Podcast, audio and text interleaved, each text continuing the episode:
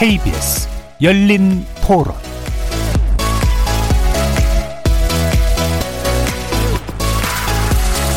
안녕하십니까. KBS 열린 토론 정준희입니다. 그분이 내려왔다가 결국 다시 올라간 거잖아요. 어떻게 보면 약간 특수한 우리 사정이긴 해도 이런 부작용도 있지 않나. 탈북민 인권이나 우리 인권이나 제가 보기에는 저는 구분을 자꾸 짓는 건 좀 아닌 것 같아요. 근데 탈북민이 우리나라에 적응하는 그런 부분이 조금 차별적인 게 있다. 적응에 대한 그런 거를 많이 신경을 써줘야 되는 건 사실이잖아요. 이걸로 탈북민이 다 막 그렇게 안 좋은 인식을 받진 않았으면 좋겠어요. 물론 신고가 들어갔는데 잡지 않았다는 거에 대해서는 잘못이 있겠지만 그런 사람들 이 어디서 뭘 하는지 하나하나 다 하는 건 좀 아니라고 생각을 해가지고 그 사람들이 장밋빛 미래만 생각하면서 넘어오진 않았을 거 아니에요. 그런 사람들을 이용해가지고 이제 뭐 보호경찰 성폭행을 한다든가 막 이런 부분에 대해서는 이제 그 사람들도 한국에 들어와서 열심히 살아보려고 했을 건데 네, 조금 아쉬운 생각이 들긴 해요. 탈북민들에 대한 어떤 국가적인 지원이나 이런 것들이 예전에 비해서 관대하고 우리가 알게 된 상황에서는 솔직히 이게 이해가 안 되고 용납은 안 되는 상황이긴 해요. 황당했어요, 조금 처음에. 이분들은 솔직히 되게 그냥 블라인드 되어 있잖아요. 그러니까 오히려 더 그 안에서 더 투명하게 되기가 어렵지 않을까? 그러니까 좀 불리한 일이 많이 생길 수 있는 상황이죠. 그 성폭행 문제뿐만 아니라 탈북민 관련돼서는 주기적으로 계속 관리해주는 게 중요한 것 같아요. 빨리 더 보완을 해야 되지 않을까 싶어요. 거리에서 만나본 시민들의 의견 어떻게 들으셨습니까? 탈북민 관련 사건이 최근 잇따라 발생하고 있는데요. 한국에 정착한 지 3년 된 20대 탈북민이 다시 북한으로 넘어간 일이 대표적입니다. 특히 이 탈북민은 성범죄 혐의자인데도 그가 사라지기 전까지 한 달 동안 담당, 담당 경찰이 전화 한 통 하지 않았던 것으로 밝혀져 의아함이 증폭되고 있습니다.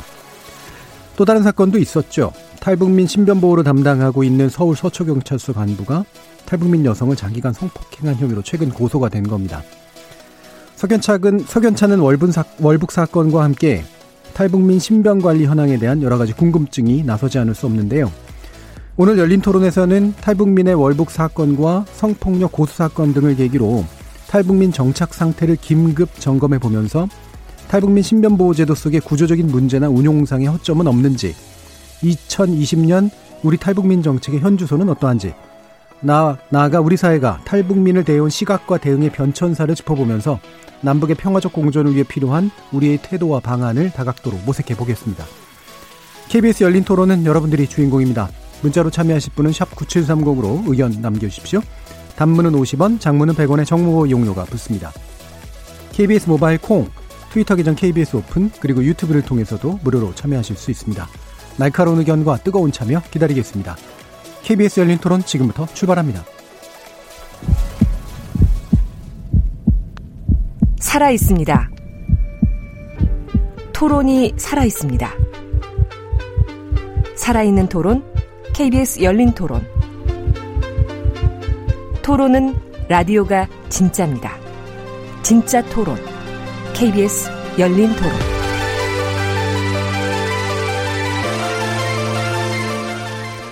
지금 스튜디오에서 네 분의 패널 모셨는데요. 먼저 통일연구원 조한범 선임, 선임연구위원 나오셨습니다.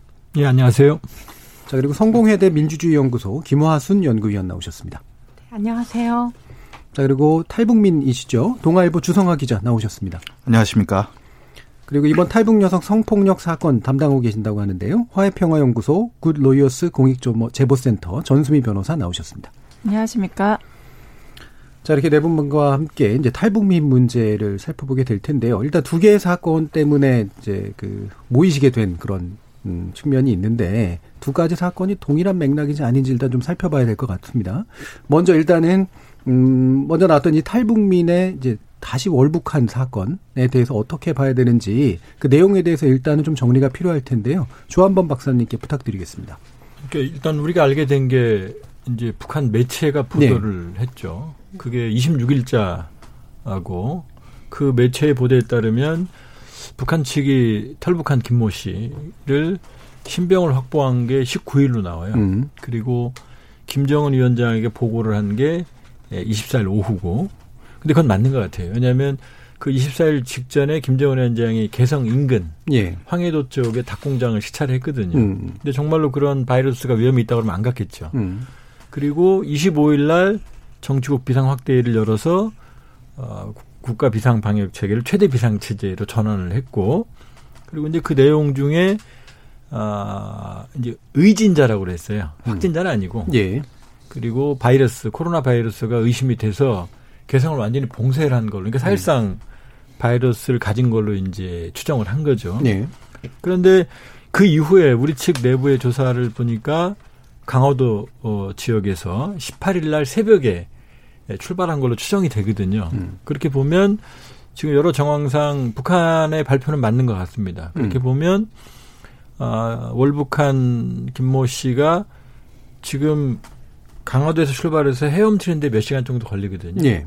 그럼 내려서 개성까지 아마 도보로 이동했을 가능성이 있는데 그러면은 대략 한 하루 남짓이 걸릴 수가 있고 가서 하면 바로 바로 이제 북측에게 에, 신병이 이제 본인 뭐 자수했다는 예. 설도 있고 이렇게 보면 일정이 거의 맞는 거죠. 음. 근데 이제 여기서 관건은 그러면 이제 코로나 바이러스 여부인데 근데 이제 우리 측에서는 그 탈북민 김 씨가 일단은 음, 바이러스 가진 게 아닌 거로 나와 있고 질, 질본에 그다음에 접촉했던 사람들도 이제 바이러스가 나오진 않아요. 예. 그리고 실제로 바이러스를 가지고 있었다면 활성화가 안 됐다고 하더라도 음. 그 여름이지만 추운 바다 헤엄치고 젖은 몸으로 개성까지 갔다는 건 논리적으로 설명이 안 되죠. 그러니까 예.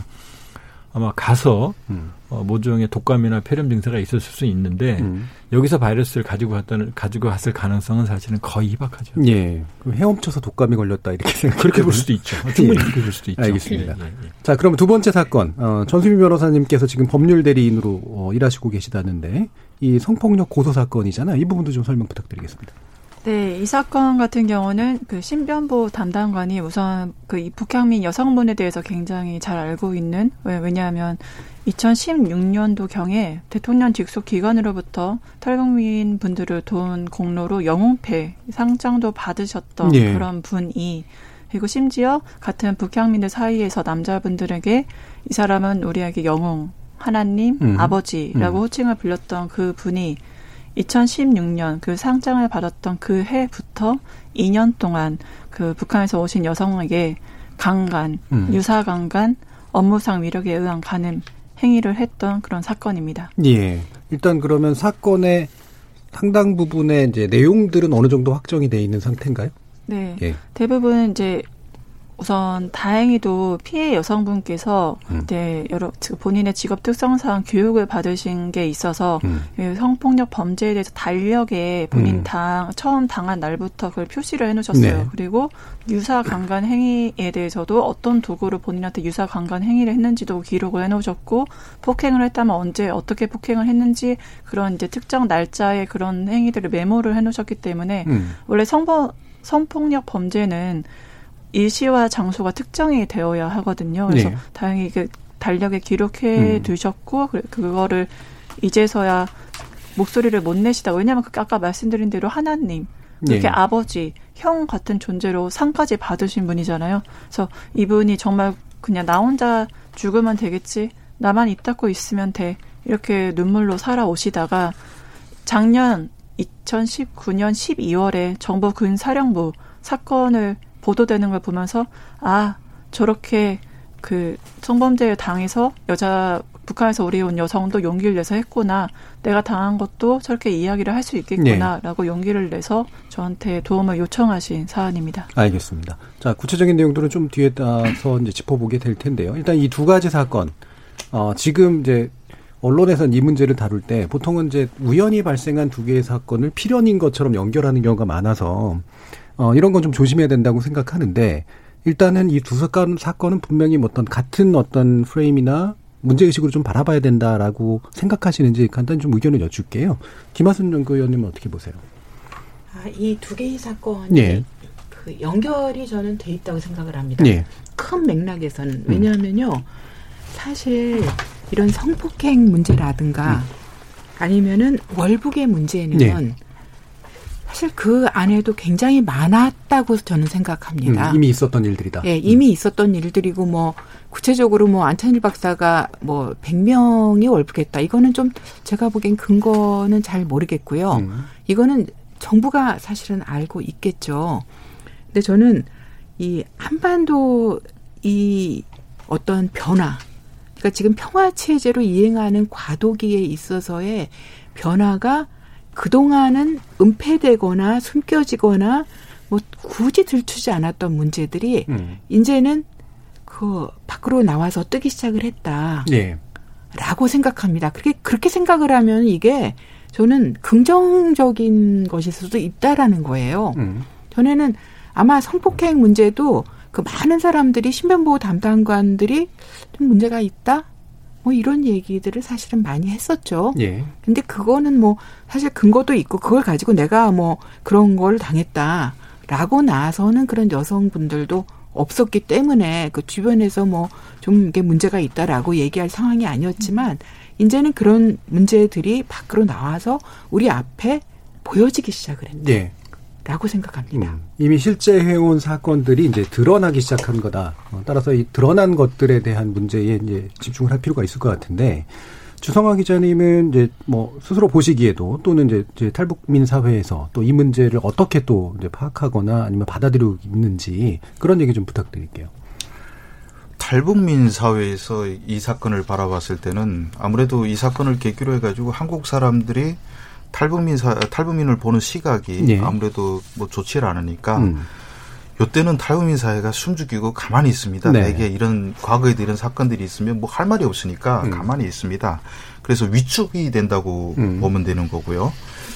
그리고 그 저 이번에 탈북민 성폭행 사건 같은 경우도 흔히 그 북에서 간 넘어온 그 여성들 같은 경우 특히나 요즘에는 그 넘어오는 탈북민들이 80%가 여성입니다. 네. 그런데 우리가 이거 맥락을 봤을 때 이 북한에서 공권력은 상당히 셉니다. 음. 그래서 북한에서 보안을 하면 여성들은 그 앞에서 껌뻑 죽거든요. 음. 그러니까 그런 그 권력에 대한 그 이렇게 상당히 있죠. 공포감이 네. 있는데 음. 와서 이 경찰이 와서 잘 대해주고 하면 음. 야 북한에서는 정말 나한테 와서 살가운 말을 전달해 이런 말을 해주지도 않는 경찰이 이렇게 나한테 센 사람이 이렇게 와서 다가와서 나한테 잘해주니까 그러니까 훌쩍 넘어가요. 음. 그러니까 금방 오게 되면 동아일보 기자라고 해서 제가 면담하려면 기자가 뭔데요? 이러는데 경찰이 다가오면 완전히 하나님으로 저는 네. 안 만나도 경찰이 오면 바로 네. 만나요. 네.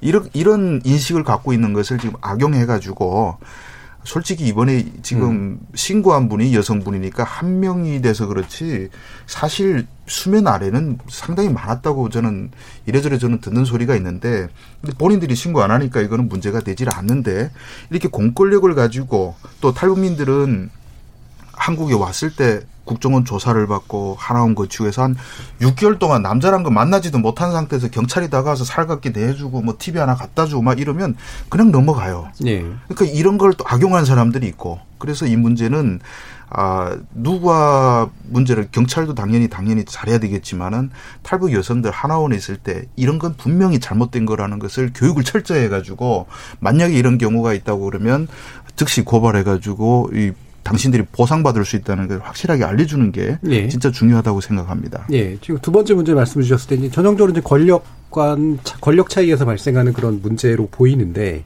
그 말씀 들어보면은 애매한 상황이 초기에 좀 펼쳐지는 측면들이 좀 있는 것 같다는 느낌을 받거든요. 그러니까 그렇습니다. 뭔가 잘 대해주는 사람에게 잘 대해주는 게 아니고 예. 이 경찰이라는 거는 예. 북한에서는 상당히 높은 사람이에요. 음. 그러니까 그 사람에 대해서는 북한에서 순종하도록 평, 몸에 배 있단 말이죠. 음. 그걸 이용해 먹는 거고 그리고 이번에 지금 올라간 그 김모 씨 탈북자의 경우에도 저는 이거 역시 성 성에 대한 인식이 네. 제대로 서 있지 않기 때문에 음. 여성들은 그렇게 당하도 말을 못 하고 음. 또 남성들 같은 경우는 상당히 북한에서는 가부장적인 사회고 또 이 성범죄에 대한 그 개념이 거의 없어요. 네. 그래서 당하면 여자만 손해니까 음. 여성들이 신고도 안 하고 음. 권력형 성범죄라는 말도 거의 뭐 인식을 못 하고 살고 있는 사회이기 음. 때문에 만약에 그 북한에서는 솔직히 뭐 막 말해가지고 여성과 한 방이 있는데 술 좀 먹이고 강, 강제로 힘으로 음. 지압해서 뭐 그런 일이 벌어졌다 하면 거의 신고하는 여성들이 없어요. 네. 신고해봤자 재판도 제대로 안 되고 피해 보상도 안 되고 그 상대방 당사자가 어 피해 정말 처벌받는 게 아니고 여성만 낙인 찍혀서 음. 우리가 한 50년, 60년대 상상하시면 됩니다. 네. 그런 사회에서 살다 보니까 이 그 김모 씨가 넘어왔는데 3년 동안 이 교육을 제대로 못 받은 거죠. 그리고 또 상대도 탈북 여성이니까 북에서 하던 그대로 힘으로 밀어붙여서 단둘만 있으면 그 당한 사람이 죄고 뭐 이건 큰 문제가 없다 해서 그렇게 했는데 이게 여성이 여성은 좀 3년 살다 보니까 신고를 해버린 거예요. 그러니까 이게 왜곡된 성 인식에서부터 비롯된 사건이다. 예, 예. 그래서 이게 어, 북한 사람들 여성든 남성이든 한국 와서 이 성에 대한 교육을 좀 더 강화할 필요가 있다. 저는 예. 그렇게 생각합니다. 알겠습니다. 중요한 포인트 하나 또 짚어주신 것 같고요. 그러면 조한범 박사님 보시기에 이 두 사건을 꿰는 본질은 뭐라고 생각하십니까? 어 그러니까 이제 그 올 게 온 거죠. 음. 뭐냐면 이제 우리가 90년대 이전 냉전 시대에는 북에서 오신 분들을 귀순자라고 그랬어요. 예. 그러니까 특별한 그 영웅이죠 일종의. 그러니까 북에서 머리 센지 간에.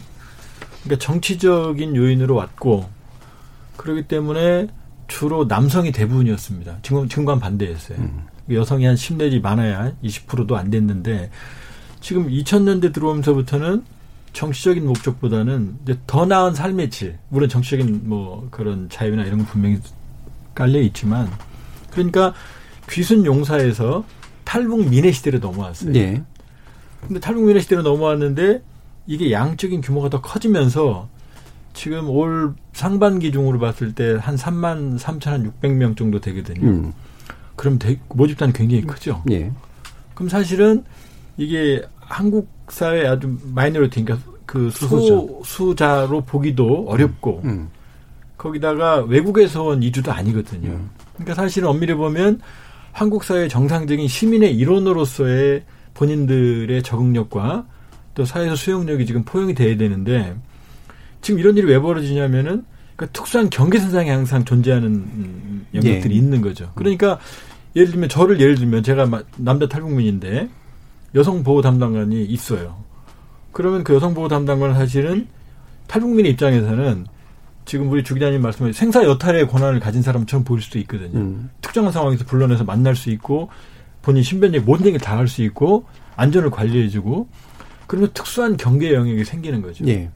그게 이제 이번 성폭력 사건의 음. 어떤 음. 그 배경이고요. 그 다음에 북한으로 다시 입국한 김모 씨 같은 경우도 보면 변변한 직업이 없었어요 여기 와서 유튜브 하고 음. 뭐 그냥 허공에 떠 있었던 거죠.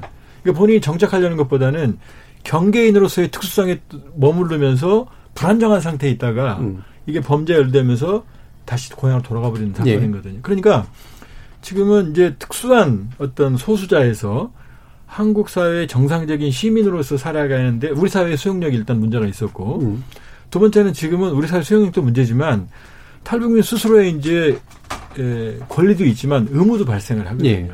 이두 개의 문제가 사실은 정상적으로 지금 정리가 안 된 상황이거든요. 음. 그러니까 저는 이번에 이 문제들이 드러난 건 그래서 뭐 제도의 문제다 이런 걸 떠나서 이제 패러다임이 전환하는 과정에서 새로운 어떤 그 탈북민에 대한 시각, 수용력 또 본인들의 자세가 정착되는 계기로 가야 되는 거지. 예. 여기에 뭐 무슨 경계 실패다, 뭐 무슨 제도의 문제다. 전 그렇게 보는 건 사실은 음. 본질을 흐리는 것 같아요. 예, 알겠습니다. 그렇기 때문에 예. 지금 이 문제는 결국 어 시대의 변화에 따른 불가피하게 드러나는 문제들이고 음. 그렇기 때문에 이걸 계기로 새로운 패러다임을 정립하는 어떤 예. 그런 음, 어떤 인식이 필요한 거죠. 예. 지금 이미 이제 많이 들어와 있는 그리고 들어오게 될 수밖에 없는 특수한 관계 속에 있는 이제 북한 주민들이 한국 사회에 적응하지 못하는 조건 그리고 적응하지 못하니까 이제 또 문제가 생기면 다시 또 반대로 넘어가게 되고 이런 식의 경계선 위에 있는 조건 때문에 발생하는 문제다라고 이제 보시는 건데요. 이 탈북민을 우리가 어떻게 대하고 이해해야 될 것인가의 문제는 2부에서 좀 더 구체적으로 좀 논의를 해보고 일단은 두 개의 사건이 물어 일어났던 문제가 방금 얘기하신 것처럼 개인이냐 제도냐 요 부분에서 이제 좀 몇 가지 좀 지적들을 좀 해봐야 될 것 같아요. 일단 그럼 김화순 박사님께 여쭙는 게 이 지금 결국은 이제 신변보호관 네. 담당관 그죠? 요 제도가 이제 핵심인 건데 예, 요거에 대한 좀 설명 좀 부탁드릴게요. 그러니까 저는 조한범 그 박사님 말씀에 큰 어떤 패러다임 전환에는 동의를 하면서도 예. 이 신변보호 담당관 제도야말로 음. 이 탈북민의 가진 경계인의 성격보다도 더욱더 이 분단 체제의 모순이 응축되어 있다라고 저는 지적을 드리고 싶어요. 이 제도 자체? 제도 자체가 문제라고 네. 생각합니다. 한마디로 굉장히 이중적인 기능을 하는 그런 제도예요. 음. 원래 보호 기간 중에는 세 명의 보호 담당관들이 등장을 합니다. 첫 번째 거주지 보호 담당관, 그다음에 두 번째 취업 보호 담당관, 세 번째 신변 보호 담당관인데요. 네. 지금 보면은 사실은 거주지 보호 담당관이라든가 특히 취업 보호 담당관 65명 있는데 뭐 전혀 기능이 작동이 안 됩니다. 음. 기능이 작동이 안 되고 이게 보면은 이 거, 이 보호제도라는 것 자체에 굉장히 그 안보적인 어떤 측면, 보호와 감시를 하는 기능, 그 다음에 이 사람한테 적응을 지원해 주는 그런 어떤 긍정적인 측면이 이게 묘하게 섞여서 이게 굉장히 혼합되어 있는 그런 예. 제도예요. 그랬을 때 보면은 이 신변보호 담당관이라는 건 뭐냐? 이거는 보호와 감시 이중적인 기능을 하는데 본질적으로는 감시에 있는 거죠. 네. 음. 감시에 있는 거고 이게 그런데 이 탈북민 자체가 어떻게 보면 동포이면서도 적대국 인민 아닙니까? 예. 정전 상태에 있는 이 부분에 대해서 이 신변보호 담당관 자체가 이들을 어떤 감시하고 관리해야 되는 기능 이 부분이 저는 법을 넘어서서 지금 너무 과도하게 돼왔다. 음. 라는 점을 지적을 드리고 싶어요. 예. 그러니까 지금 보호 기간이 5년이면은 사실 5년 동안의 보호와 감시의 기능을 한다. 정전 상태니까 우리가 그럴 수 있는 거죠. 예. 탈북민들을 뭐 감시도 할 수 있다라고 좀, 좀 말하기는 그렇지만은 예. 이제 그렇다라고 할 때 이거는 법 테두리 내에서 그러면 우리 지금 2015년부터 2019년도 말까지 그 5년 동안의 사람이 6,004명이에요. 음. 그럼 이 6,004명을 갖다가 그 이 800, 899명? 예. 예, 예. 그런 신변보호 담당관들이. 담당관들이 한다. 이거 굉장히 그 4명이 한 명꼴로 하고 해야 되는 거죠. 근데 이들이 이 6천 명만 하는 것이 아니라 이 전체를 거의 한, 하고 있단 말이죠. 예. 예. 이거는 저는 이 보호 기간이라는 것 속에 그 어떠한 그 테두리 내에서 신변 보호관들이 작동을 해야 되는데 왜 탈북민 거의 전체를 대상으로 해서 이들이 이렇게 그 많은 수가 활동을 굉장히 열심히 하고 있어요. 그리고 나서 인원이 없다는 얘기를 해요. 인원이 없고 인력이 부족하고 예산이 더 필요하고 저는 이렇게 보안 관련 인원들을 탈북민들한테 많이 붙여야 되는가? 라는 거에 대해서 상당히 그 문제가 있다라고 생각을 합니다. 예, 그 부분 좀, 좀 뒤에서 다시 네. 얘기해 봐야 될 것 같은데, 일단 수가 많으냐 적으냐의 문제도 있고, 그 다음에 기능이 이제 감시 기능과 보호 기능과 정착 뭐 도와주는 그런 기능들이 있는데, 이 기능이 좀 제대로 좀 설정이 된 기능인가라고 하는 그런 문제도 있을 수 있을 것 같은데요. 일단은 이제, 어, 아까도 주, 주 기자님도 말씀해 주셨지만, 이 담당관이 가지는 존재 자체가 이제 굉장히 권력적으로 높은 지위로 비치될 수밖에 없기 때문에 발생하는 문제들이 좀 집중해 보는 게 좋을 것 같거든요. 전수민 변호사님, 요 사건이 그래서 그렇게 전개됐다라고 보여지는 그런 요소들에 대해 좀 말씀 주시죠. 사실 아까 주 기자님께서 네. 말씀하셨는데 이 사건은 정말 정말 피해자가 용기를 내신 사건인 음. 거고 제가 다른 그 사건들을 제보도 많이 받고 상담도 많이 했지만 사실 지금처럼 고소까지 이어지진 않았습니다. 네. 이유가 음. 뭐냐? 우선 자신의 정체가 발각이 돼서 향후 남조선 사회에서 살아가는 게 음. 결혼이나 정착 자체가 굉장히 두렵다. 그러면 이미 결혼 뭐 10년 전에 있었던 사건이다 하면 남편에게 알려져서 이혼당할까봐 네. 정착을 못할까봐 두렵다. 그리고 보복이 두렵다. 그리고 같은 북한에서 오신 남성들이 혹시나 본인을 이렇게 더러운 음. 여자 되게 물란한 여자, 고결하지 못한 여자로 낙인을 찍혀서 나, 난 숨을 것도 없고 더 이상 갈 데도 없는데 내 인생은 끝난다라는 생각. 무엇보다 아까 말씀하셨다시피 북한에서 형사의 존재가 음. 그 북한 인민의 생사, 운명을 좌지우지할 수 있는 절대적인 존재라는 점에서 예. 남한에서도 그 형사의 위치가 그럴 거라고 당연히 치원해서 생각을 하시고 음. 그래서 감히 그런 사람들에 대해서 내가 고소를 한다는 건 향후에 다가올 보복이나 그 여파를 감당할 자신이 없으신 거죠. 그래서 음. 상당권은 훨씬 많은데 고소까지 이어진 거는 그래서 없는 이유가 그러한 예. 이유 때문이거든요. 예. 그러한 배경에서 봤을 때 신변부 담당 그래서 이 사건도 마찬가지인데 제가 너무 놀랐던 건 진술서를 썼어요. 뭐라고 음. 했냐면 나한테 지금 고등학교 딸이 있는데 딸과 이후는 5년 뒤에 아, 그러니까 딸을 졸업이 5년 뒤에 졸업한다. 그때 내가 내 마누라랑 이혼하고 너랑 결혼할게. 음. 그걸 왜 썼는가라고 저는 생각을 했을 때 음. 그래서 그거를 보고서 지금 가해자가 주장하고 있는 건 우리는 합의하에 성관계를 했다. 네네. 네. 이 여자가 원한 거다. 근데 이건 전형적인 성범죄 가해자들이 항상 말하는 거거든요. 음. 근데 저는 이 진술서 내용을 보면서 느꼈던 거, 아, 이 신변보호 담당관 정말 무서운 사람이구나. 정말 북한 여성에 대해서 너무 잘 안다. 음. 왜냐, 저희 어머니 세대, 할머니 세대 생각하시면 자기가 좋아하는 남자가 있습니다. 근데 본인이 원하지 않게 아까 5, 60년대 사고 맞아요. 법탈을 당했어요. 음. 몸이 더러졌어요. 그러면 그 여자가 최종적으로 결혼해야 된 남자는 자기가 사랑한 남자가 아니라 자기 몸을 더럽힌 남자입니다. 예. 그 남자랑 사법부에서 그런 판결도 내렸, 아, 판결이 아니라 권고도 했었죠. 우리나라. 네.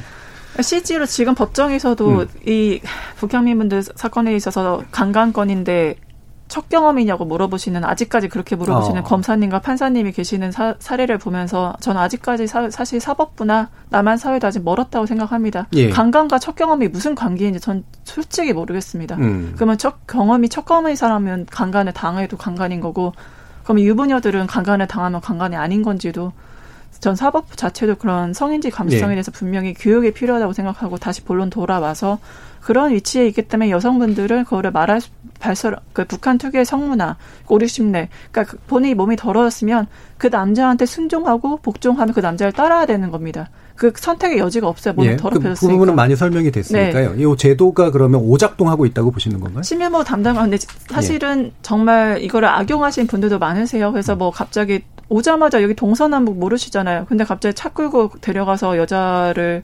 강간하시거나 아니면 서, 추행하시거나 모텔을 끌고 가신 그런 담당관들 분명히 계시죠. 사례가 많죠. 네. 하지만 반면에 아까 이제 899명 말씀하셨고 정말 비례로 하면 전체 3만 3천 명인데 신변보호 담당관 이게 전체 경찰이 네. 그저 신변보호 담당관에 899명 그 전체 30명을 신변보 담당관 혼자 1인당 30명 해요. 정도인다라는 거죠. 케어를 네. 하고 그다음에 이제 그 감시 기능과 보고 기능이 있어서 뭐 보호한다고는 안내를 받는데 감독을 받는 거죠. 그래서 저는 심지어 무슨 말 들었냐면 신변 보호 담당관이 아닙니다. 신변 감시 담당관입니다. 이런 말 들었어요. 예. 보호해 준다는 생각보다는 감시를 한다. 그래서 야 너 오늘 각급이랑 다급으로 나눠요. 그래서 월북 가신 분도 다급이었거든요. 그래서 신변 보호 담당관에 전화해서 다급이니까 한 달에 한 번씩만 전화 뭐 했는지만 확인하시는 예. 건데 가급이면 자주 전화하고 뭐 했는지 예를 들어서 젊은 친구들은 SNS 많이 하거든요. 그래서 너 오늘 뭐 했어? 무슨 말 했는데 나한테 왜 보고 안 해? 매일매일 전화를 해요. 네. 그런 식으로 이제 등급을 나눠서 관리를 하고 있고 그 매일같이 남한 사람이라면 절대 하지 않을 그런 관리와 감독, 그러니까 뭐 심지어 전자팔찌만 안 찼지 난 범죄자 같다. 나를 왜 감시하냐 이렇게까지 말씀하세요. 근데 그 가급 다급 나누는 거 원래 객관적인 기준이 있는 거 아닌가요? 그 아예 물론 있죠. 그 사람이 이제 신원이라든가 고려해서 가급 다급 예. 나누는 제 말은 등급 나누는 거 자체가 문제가 아니라 음. 그러니까 그거를 그 등급에 해당되시는 분에게 있어서 분명히 페이스북도 할 수 있고 SNS도 할 수 있고 어디를 갈 수 있는데 자신에게 매일매일 뭘 했는지 보고하라고 명령을 한단 말이에요. 예. 그러면 절대적인 존재니까 아 이게 담당하는 형사님 저 오늘 여기 가서 무슨 말 했고 뭐 했습니다. 이거 보고를 해야 되는 상황. 예. 이게 예, 예, 문제가 있다고 생각합니다. 주성이죠. 그럼 지금 이제 그 전변 선생님 지적해 주시는 건 좀 과도한 권력이 부여가 돼 있고 심지어 예. 그게 감시 그리고 그 감시 기능을 활용하는 그런 오용하는 그런 식의 세태들이 이제 많다라고 지금 지적해 주신 거잖아요. 예. 그런 부분을 겪으셨나요? 아니면 또 많이 관찰하셨나요? 저는 뭐 많이 겪었고 음. 아까 전 변호사님의 음. 얘기를 들으니까 저도 지금 화가 나는데 예. 사실 이 신변보호 담당관 제도가 없어져야 됩니다. 이거 음. 완전히 구시대의 산물입니다. 왜 없어져야 되냐면 지금 오늘도 지금 국정 국가정보원을 대외정보원으로 하고 대공 기능을 없앤다고 하는 이런 시대에 음. 이 신변보호 담당관들은 어, 경찰청 보안계 소속입니다. 음. 근데 보안계가 할 일이 뭐 있습니까? 탈북자만 가지고 그냥 막 해가지고 일거리 만드는 거예요. 네. 만약 탈북자만 없어, 없어도 보안계가 존재하겠습니까? 근데 또 보안계 있는 분들 또 나이 든 분들이 많아요. 또 지방에 있는 보안계 분들은 대, 방공 의식이 아주 또 투철해요. 음. 그러니까 탈북자들을 딱 봐가지고 이 감시라는 건 당연하고 옛날에 신변보호 담당관 제도가 누가 갖고 있었냐 이런 걸 가지고 감시당하던 사람들이 비전향 장기수들이 감시당했습니다. 네. 비전향 장기수들이 이제 돌아가시고 북한 넘어가고 하니까 이제 탈북자가 감시받고 있어요. 음. 그리고 와가지고 지금 뭐 물론 뭐 돌봐주려고 하시는 괜찮은 분들도 계시는 거 많은데 음. 대개 이게 남성들이 젊은 사람도 대개 보면 없더라고요. 한 50, 60 다 이렇게 퇴직쯤 음. 돼가지고 일선에서 뛰기가 버거우신 분들이 되게 많이 오는데 그럼 아까 뭐 어떤 데 가면 20명 관리하고 어떤 데 가면 30명 관리하는데 정말 관리를 하려면 제대로 잘해줘야 되는데 음. 문제는 30명 중에 제일 예쁜 여자는 일주일마다 만나고 남성은 한달 돼도 안 만나고 이런 경찰분들 각성하세요. 다 알고 있어요. 그리고 탈북 여성분들도 당하면 그걸 이젠 터놓고 다 당했다고 얘기하세요. 경찰이 이렇게 무서운 존재가 아닙니다. 그리고 네.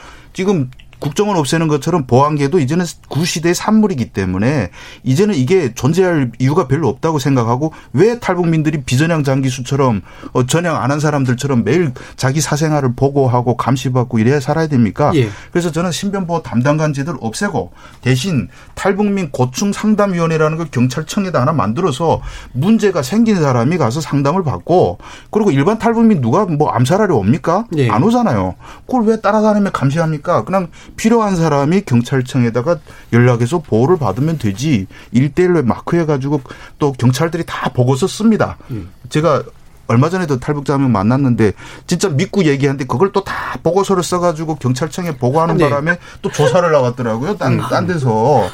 이런 식으로 탈북민들이 수위 막혀요. 그래서 네. 이건 없애는 게 맞다 이렇게 알겠습니다. 봅니다. 그러니까 이 네. 제도상의 지금 문제점들을 계속해서 이제 지적을 해주셨는데, 그러니까 이게 약간은 또 모순적인 측면이 있는 것 같아요. 그러니까 이런 첫 번째 사건 같은 경우에는 그러니까 감시라고 말하기 좀 그렇겠지만 제대로 이제 그 뭐랄까 이렇게 뭐 소환을 한다거나 이런 게 없이 있었기 때문에 생긴 문제도 있고 근데 또 다른 이제 쪽에는 사실 쓸데없이 또 너무 자주 연락을 하고 막 어, 자신의 권력을 쓰는 경우들 이렇게 담당관이 자의적으로 이제 자신의 권력을 행사하는데 문제가 있는 것 같은데 조보 박사님이 보시기에 이런 첫 번째 사건, 이제 재월북하게 되는 그런 사건이 이 같은 제도의 문제점에서 나온다고 보세요? 저는 어두 사건은 좀 다르다고 봐요. 네. 뭐냐면은 우리가 한번 이제 정리적으로 한번 실험을 해보면 우리 이제 조 기자님 빼고 이제 우리 어, 넷은 이제 여기 원주민입니다. 네. 그러면 누군가 경찰 감시 세력이 시도 때도 전화해서 뭐 했냐고 물어보고 음. 그 사람이 만나자고 그러면 가서 만나야 되고 가서 은밀한 내밀한 얘기까지 다 해야 돼요 의무적으로. 음. 그럼 그거 견딜 수 있겠어요? 네. 그 자체가 사실은 인권적으로. 그럼요. 음. 그, 그, 그 자체가 사실은 어, 폭력적인 일방적인 정말 갑을 관계의 전형적인 걸 보여주는 거고요. 그러니까 저도 아마 대한민국에서 탈북민 친구가 제일 많은 사람 중에 하나일 텐데요. 음. 그분들이 제일 오 늘 좀 만나자면 오늘 안 된다. 어, 왜? 그러면 저기 경찰이 보자고 그래 그래요. 그럼 긴장하고 가요. 네. 그리고 이제 바뀌긴 바뀌지만 어쨌든 그쪽에서 보자 그러면 무조건 봐야 됩니다. 안 만난다 할 수가 없어요. 예를 들면. 음. 그러니까 이 문제는 사실은 일반적인 시민의 위상을 갖고 있으면서 경계인으로서 대우받는 그리고 이제 권위주의, 국가의 공권력에 의해서 시달렸던 그리고 이제 그 여성분 같은 경우는 이것도 가슴 아픈 얘기입니다만은 지금 최대한 80%가 여성이거든요. 그러면은 이분들이 탈북하는 과정에서 여성으로서의 취약점이 그대로 노출이 돼요. 음. 그러니까 그런 것들에 대해서 인내해야만 살 수 있다는 아주 잘못된 어떤 인식이 각인이 되는데 이 트라우마가 이 하나원이나 이런 교육 과정 해소가 안 된 상태에서 또 그 상황에 직면하니까 운명처럼 받아들이는 거죠. 이쪽은. 그러니까 네. 그런 특수한 제도적인 폭력성을 내재한 문제와 그 탈북민 어떤 트라우마를 치료할 수 없는 그런 문제가 복잡해서 작용을 한 거고 이번에 이제 원로북한 김모 씨 같은 거 이렇게 한번 생각해 보세요. 이제 제, 재미교포 자제가 네. 한국에 왔어요. 와서 적응 못하고 떠들다가 음. 성폭행을 저지르고 미국으로 도망갔어요. 음. 못 맞거든요. 음. 지금 뭐 경계 실패, 뭐 생명력 그런데 만일에 어, 이것도 뭐 탈북민 커뮤니티에서는 잘 알려진 사건입니다. 이거는 이제 오래된 지난 분인데 여기 와 있어서 어, 접경 지역에서 위험한 일을 좀 하시던 분이에요. 여기 뭐 기자, 인터넷 매체 기자, 우리 직장님 잘 네. 아실 거예요. 접경 지역에 갔어요. 못 막죠. 본인이 가는 거 어떻게 막아요? 시간 다 지났고. 거기서 모종의 사태를 겪고 북쪽으로 납북이 됐어요. 지금 음. 생사협을 모릅니다. 이거 막을 수 있어요? 제도로 못 막아요. 네. 그러니까 지금 제도 제도로 해결할 수 있는 부분이 있고 물론 철저하게 뭐 그 김모 씨는 범죄를 저질렀기 그 사람은 봤다면 잡을 수 있겠죠. 음. 근데 저는 만일에 다 월북 재월북하는 걸 잡았다면 그게 더 문제라고 봐요. 음. 왜냐면 그 사람을 읽었을 때 계속 감시했다는 얘기거든요. 그렇기 때문에 두 문제는 약간 성격이 다르다.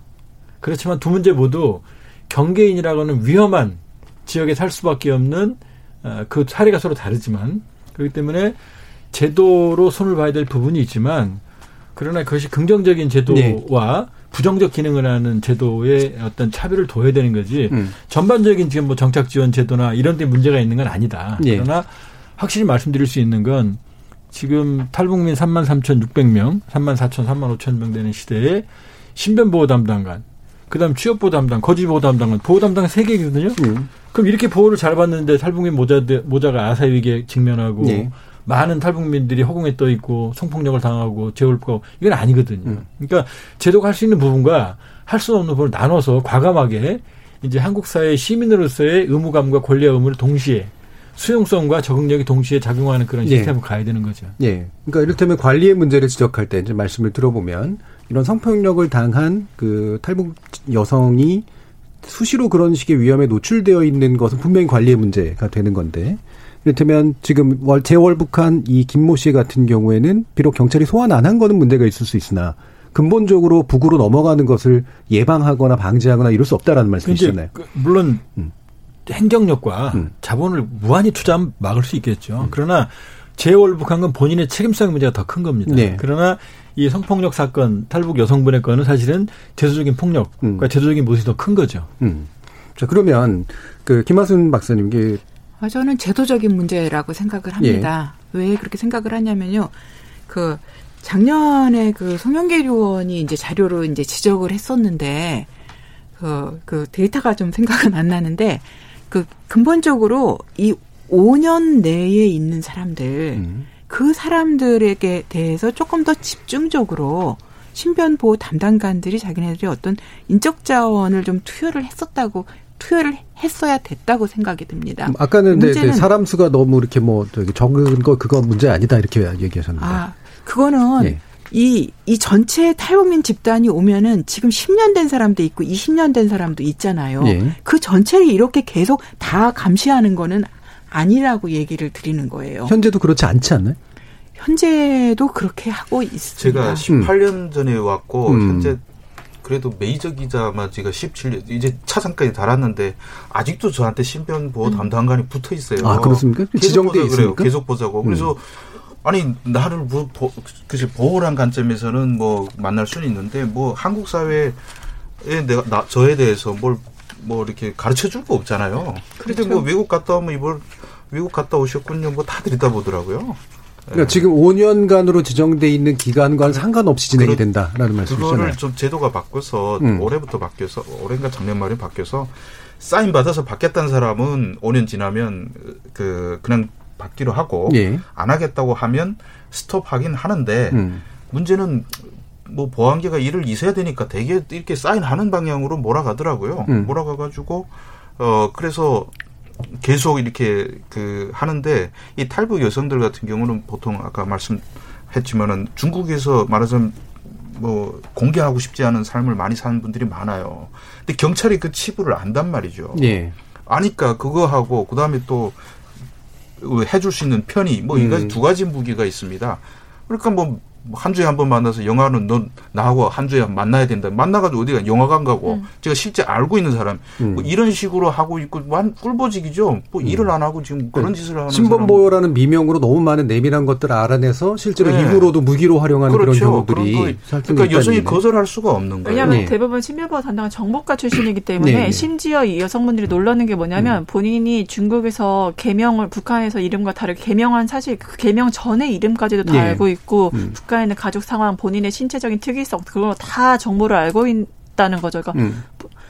나는 첫 사람에 대해서 아무것도 아는 게 없는데 첫 사람은 음. 나에 대해 모든 정보를 다 알고 있어요. 그리고 첫 사람은 나한테 해줄 게 많대. 뭔가 뭐 나한테 언제 언제 말만 하래요. 그러면서 갑자기 밤 12시에 집 앞에서 나 지금 집 앞에 있는 잠깐 나올래? 네.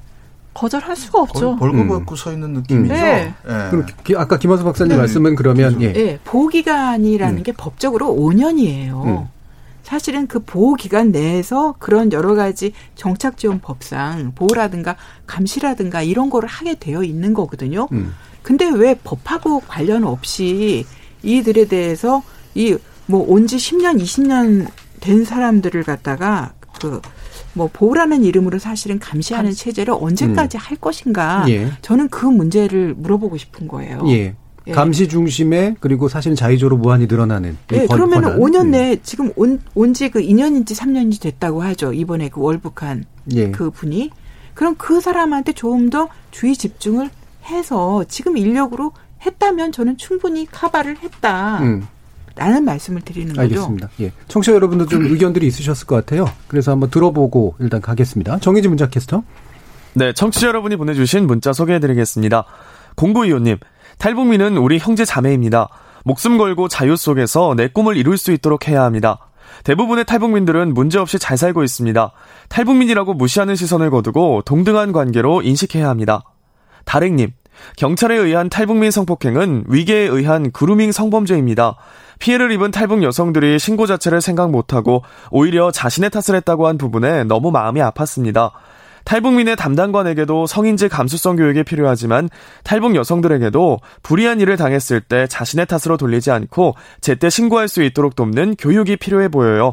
오이칠이님, 새로운 삶을 찾아 넘어왔던 청년에게 제대로 된 보금자리를 제공해주지 못한 우리 모두의 실책이란 생각이 듭니다.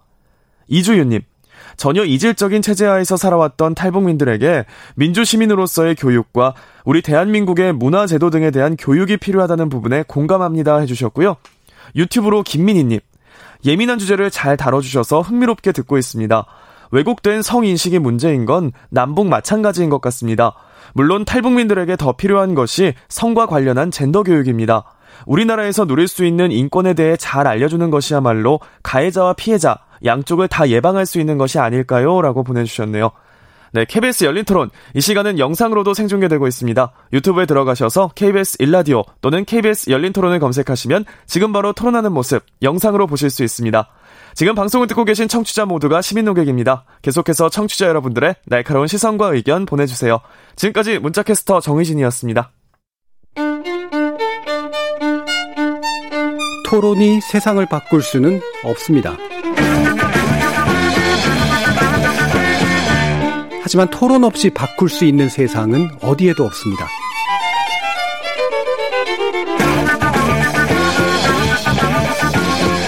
세상의 선한 변화를 갈망하는 당신. 정답이 아니라 질문의 힘을 믿는 당신. 우리 KBS 열린 토론에서 만납시다.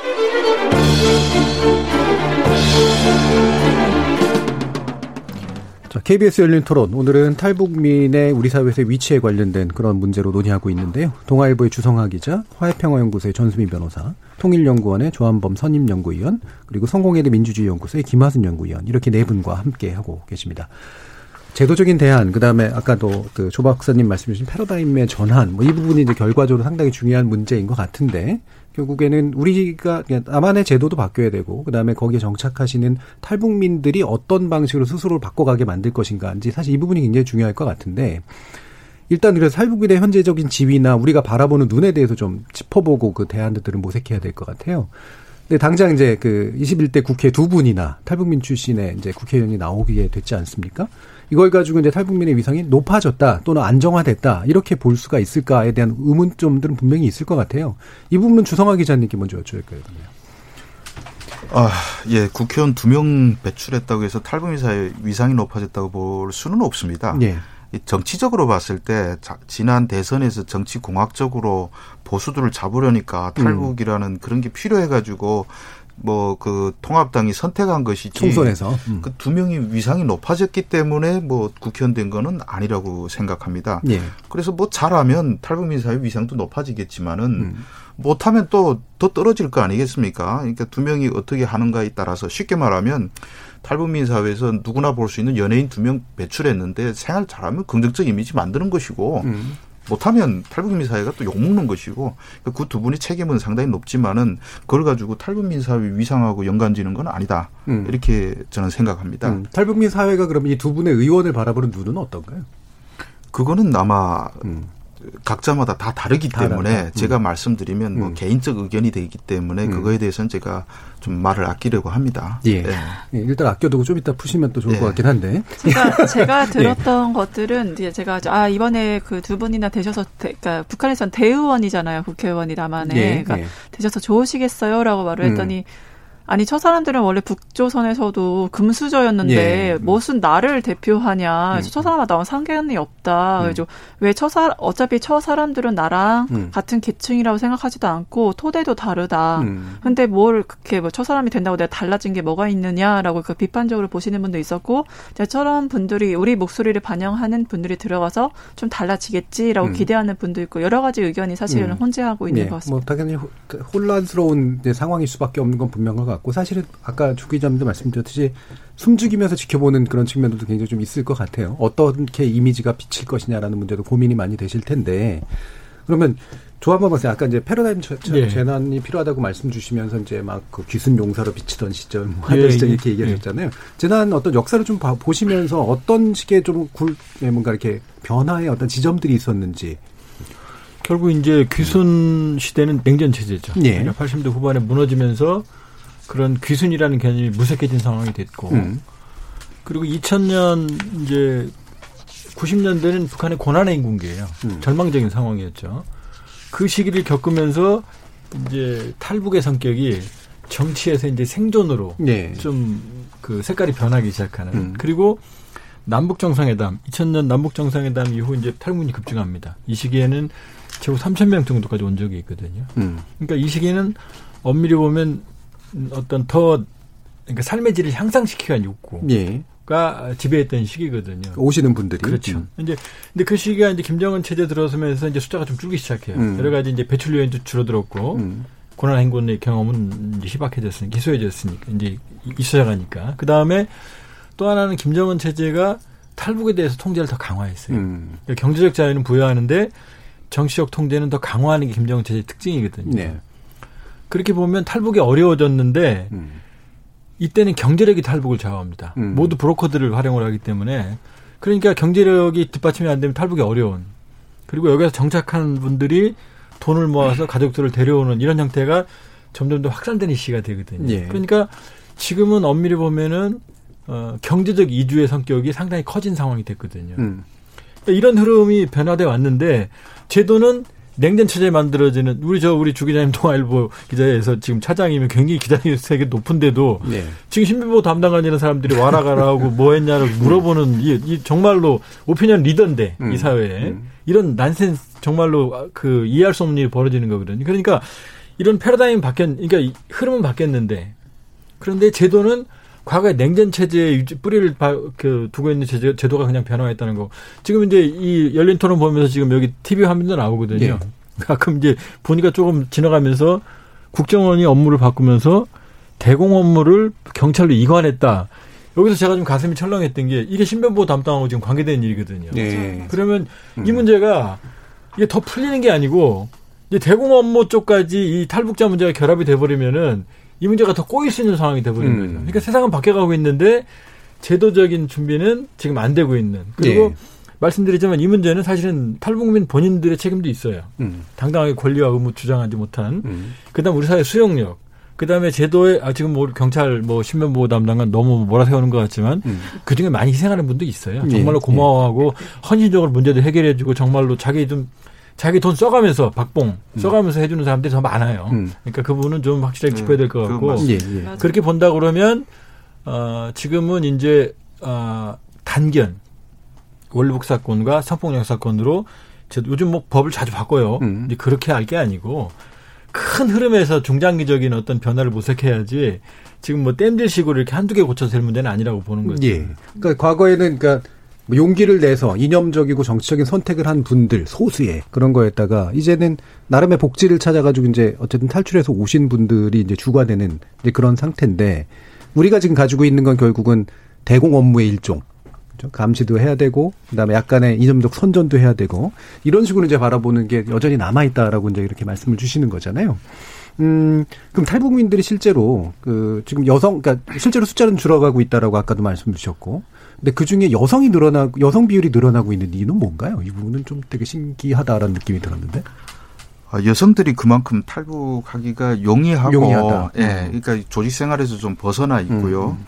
그리고 또 하나는 중국에 왔을 때 남성들은 별로 쓸모가 없어서 그냥 다 신고에 잡아가는데 예. 여성들은 결혼해가지고 애 낳고 살 수가 있잖아요. 그러니까 음. 말하자면 여성이라는 성을 매개로 해서 신변 안전을 중국 사람이 보장해 주는 거죠. 예, 예. 거기서 살다가 다시 넘어오는 방법이 음. 있단 말이죠. 음. 그래서 여성들이 상당히 많은데 이거 근절할 방법은 아주 간단합니다. 음. 경찰하고 잔 여성한테 천만 원씩 준다고 신고하라면 다 나와요. 다 나오니까 이거 뭐 아주 심플하게 이건 해결책인데 음. 뭐 이건 뭐 아마 안 하겠죠. 음. 에, 그리고 또 하나는 이 그 우리가 아, 다음 주제인지 모르겠습니다만 저는 이 말은 꼭 하고 싶은 게 있습니다. 예. 아, 패러다임이 전환이라고 말씀하셨는데 우리가 이 탈북민을 보는 시각이 우리 국민부터 바뀌어야 돼요. 음. 뭐냐면 우리 귀순용사 시절에는 서로 체제 경쟁하니까 우리가 더 많이 넘어왔어. 우리가 음. 더 훌륭한 나라야. 이거를 강조하려는 생각이 우리가 강했습니다. 근데 지금 보게 되면 탈북민이 북한 넘어가면 안 됩니까? 넘어가도 된다고 생각합니다. 그게 음. 왜 큰일 날 일입니까? 저는 탈북민이 천명만 북한 나가면 북한이 난리 나고 김정은이 뒤집어집니다. 왜냐하면 그 사람들은 북한에 가는 순간 한국을 선전하는 광고판이 되고 제가 여러 명 돌아간 사람들 봤는데 그 사람들이 자기 살던 곳에 가면 얼굴이 까무잡잡해가지고 완전히 뭐 어, 북한 말로 주제비 없이 살던 사람이 기름기 잘잘 흔들고 왔다고 사람들이 또 수중수 다 얘기해요. 예. 이번에 간 김모 씨 같은 경우도 한국 갔는데 귀를 다 칠해 왔지 음. 얼굴에 기름기가 또 번들번들해 갔지 음. 달러도 몇만 달러 가게 되면 음. 개성의 소문이 다 나요. 그러니까 그 말하자면 지금은 체제 경쟁으로 넘어오는 숫자를 가지고 따지는 시대가 아니고 진짜 김, 그 북한 넘어간 사람 많으면 김정은이가 큰일 나는 시대입니다. 그러니까 예. 이걸 무조건 막아야 된다고 생각하는 패러다임 버리고 탈북자가 한국으로 온 것은 자기 목숨 건 선택입니다. 음. 역시 모든 사람에게는 목숨 건 선택을 할 자유가 있어요. 음. 자기 운명이니까. 그러니까 그 사람들이 목숨 걸어서 북한으로 가겠다 하면 뭐 범죄 저질러 가지고 도망친 것도 포함이겠지만은 그 사람의 선택이기 때문에 이걸 왜 국가의 실패라고 본다든지 제도의 실패라고 보는 것은 예. 잘못된 생각이다. 저는 그 생각 예. 그런 말씀을 드리고 싶습니다. 그럼 이것도 한번 지적해 주죠. 지목해 주죠. 어떤 분들 말씀 주셔도 괜찮을 것 같은데 우리 국민들, 그러니까 남한 국민들의 머릿속에는 탈, 그렇게 어렵게 탈북해서 다시 넘어가지 않을 거야라는 생각이 굉장히 강하게 있는 것 같거든요. 거기 안 좋아서 왔는데 글로 왜 다시 가? 라고 네. 생각하는데 다시 간 게 나오면 뭔가 되게 이제 혼란스러운 상태에 빠지는. 우리 제도가 문제에서 음. 문제가 있어서 간 거 아닙니다. 예. 왜냐하면 그 지금까지 돌아간 사람들 아마 최초로 돌아가서 1호로 기자회견 한 음. 분도 돌아가기 보름 전에 저하고 같이 삼겹살 구워 먹던 분이에요. 근데 한 보름 뒤에 기자회견 나와서 깜짝 놀랐는데 이게 우리 사회가 나빠서 간 게 아닙니다. 예. 그리고 뭐 주변 뭐 사람들이 나빠서 간 건 아니고 인생에 살다 보면 자기가 가지고 있는 가치가 있습니다. 그런데 대개의 사람들이 갖고 있는 가치 중 첫 번째가 가족입니다. 음. 첫 번째 돌아가신 분은 가족을 걸고 북한에서 협박을 하니까 네. 정말 위대한 모성애죠. 음. 내가 돌아가면 죽을지 살지 모르지만은 음. 아들을 살리겠다고 올라간 경우가 있고 음. 또 그런 사람들이 많습니다. 음. 그리고 또 김정은이가 요즘 들어와서 어 한국에서 돌아온 사람들은 웬만하면 다 살려두라고 했어요. 예. 그러니까 가족하고 여기 돈도 벌어놨겠다 해서 음. 그 최승찬이라는 분이 한 분이 있는데 96년도에 아마 그 똑같이 한강으로 헤엄쳐서 넘어온 개성분입니다. 음. 2004년에 농협에서 일하면서 거의 10만 불을 모아가지고 개성 갔어요. 그래서 음. 지금 개성 뭐 컴퓨터 센터 소장인가 하고 삽니다. 한 5만 불은 국가에 바치고 5만 불은 지가 쓰고 살아요. 그러니까 개성 사람들이 그 사람들 보면 부러워하죠. 야, 한국 한 번 갔다 오더니 팔자 고쳤네. 아마 그분 때문에 또 개성에서 온 사람이 10배는 될 겁니다. 그래서 이런 식으로 한국 갔다 넘어온 사람들을 보면서 다시 한국을 동경해서 올 사람 오고 음. 그리고 또 가족을 위해서 내가 돈 가지고 여기서는 아무것도 볼 거 없지만은 북한 가면 그 돈이면 10만 불이면 떵떵거리면 산다. 그래서 용서도 받겠다 해서 가는 사람은 또 그 사람이 선택이고 또 하나는 범죄를 저질러 가는 경우가 있죠. 이번 같은 경우도 네. 있지만은 한 몇 년 전에 또 강화도에서 아 저 백령도에서 배를 훔쳐다 타고 또 달아난 경우도 있습니다.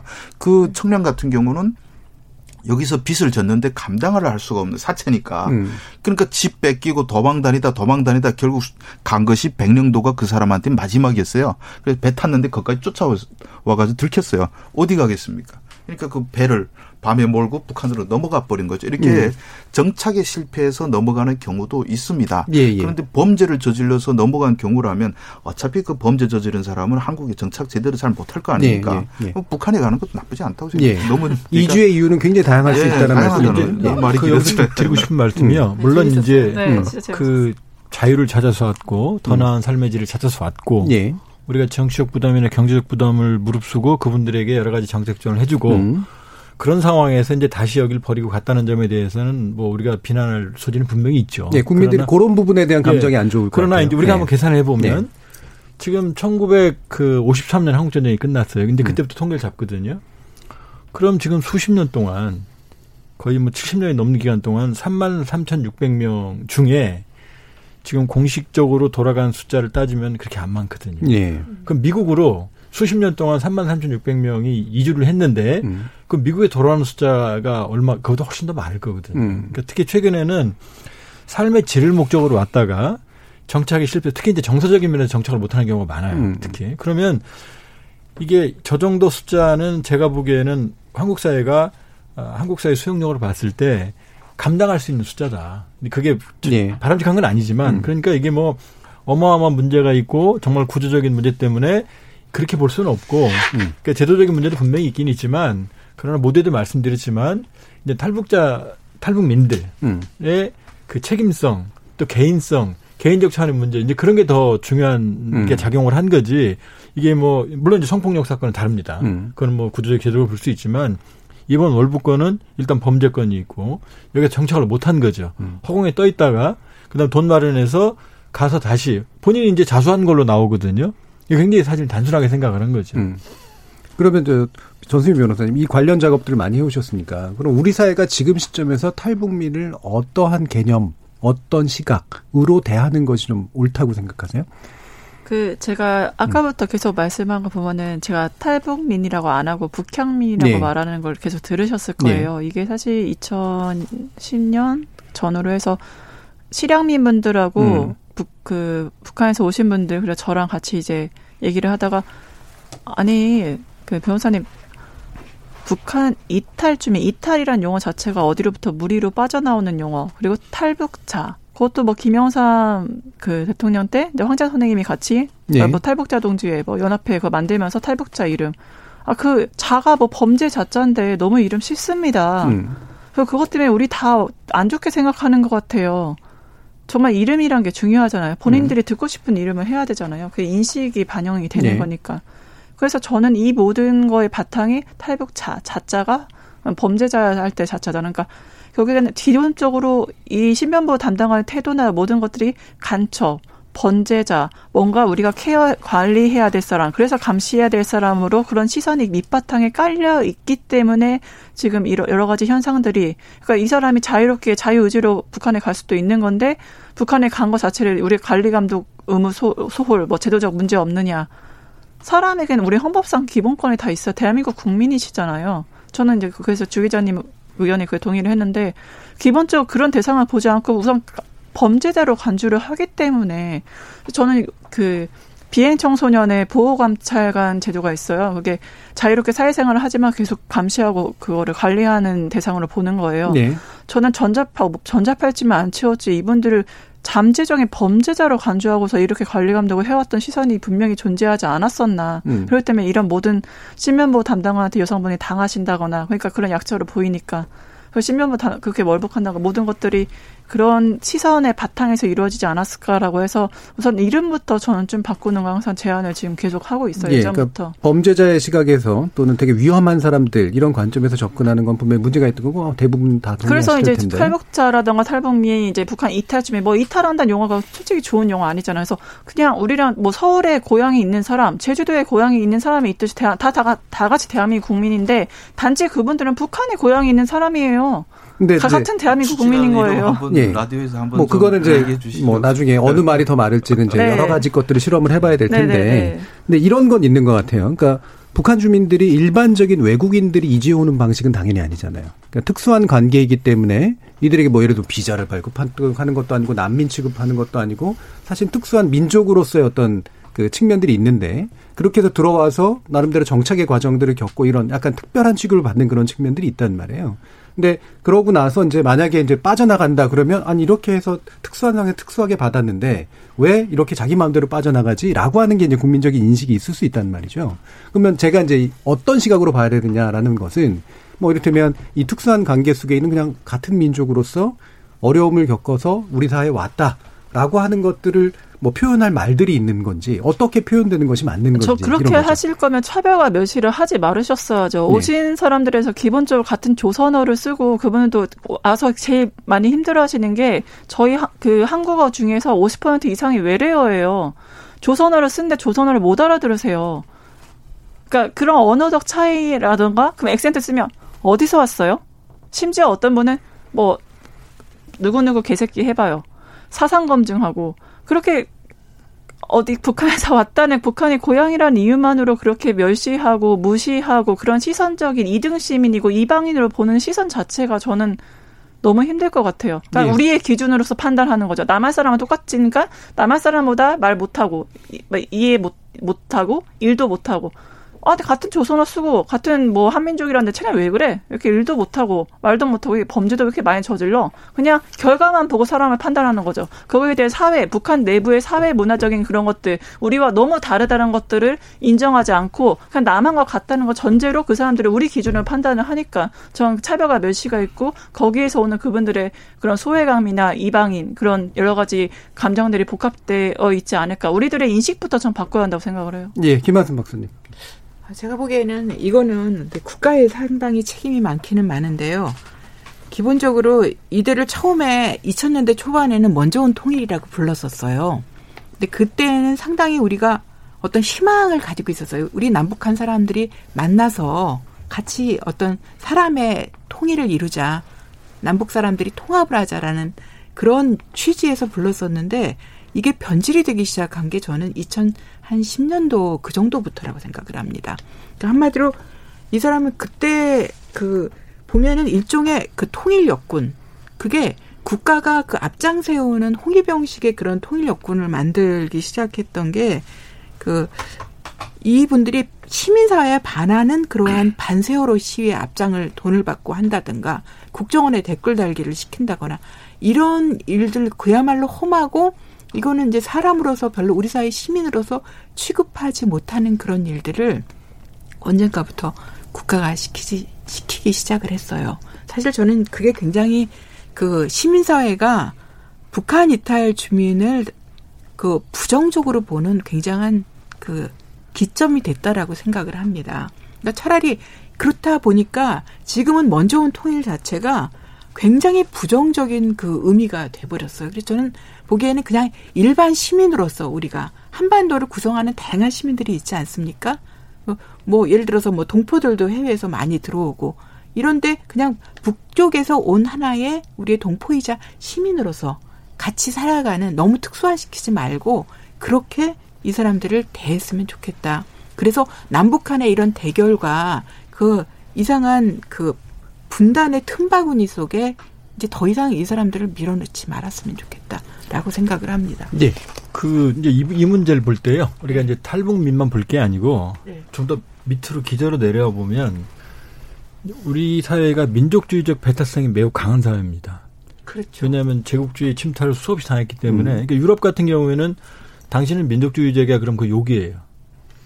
그런데 우리는 아 민족주의 그러면 이게 가슴을 뜨겁게 하는 부분이 남아 있거든요. 그러니까 민족주의라고 하는 일제 강점부터 나오는 피해 의식이 우리 내면을 강화시킨 측면이 있어요. 그러니까 탈북민뿐만이 아니고 그러니까는 외국인들이 살기가 가장 어려운 나라 중에 하나가 한국이거든요. 예. 그러니까 우리 사회 가지고 있는 그 수용성의 문제, 배타성의 문제가 가장 극단적으로 응축된 지점이 이제 탈북민으로 모여지는 거거든요. 그러니까 어, 가장 약한 골인 거죠. 그러니까 사실은 이 문제를 볼때 더 이면에 내려 저도 뭐 이제 그 다문화 가정 친구들이 좀 있고 그러는데 그분들이 굉장히 살기 어려운 한국 사회 적응이 어렵고 배타성 이런 것들이 그러니까 사실은 이 이면으로 내려가면 우리가 가지고 있던 피해 의식이 만들어낸 배타. 근데 지금 우리는 성인이거든요. 예. 근데 이제 유학의 어떤 그런 피해 의식이 계속해서 잔존해 남아 있는 부분도 있기 때문에 그 부분도 좀 이참에 좀 점검해 볼 필요가 있죠. 알겠습니다. 제가 한마디 할 시간이 이제 마무리할 시간이라서요. 네. 네, 마무리 발언으로 1분 정도씩 하시면 될 것 같습니다.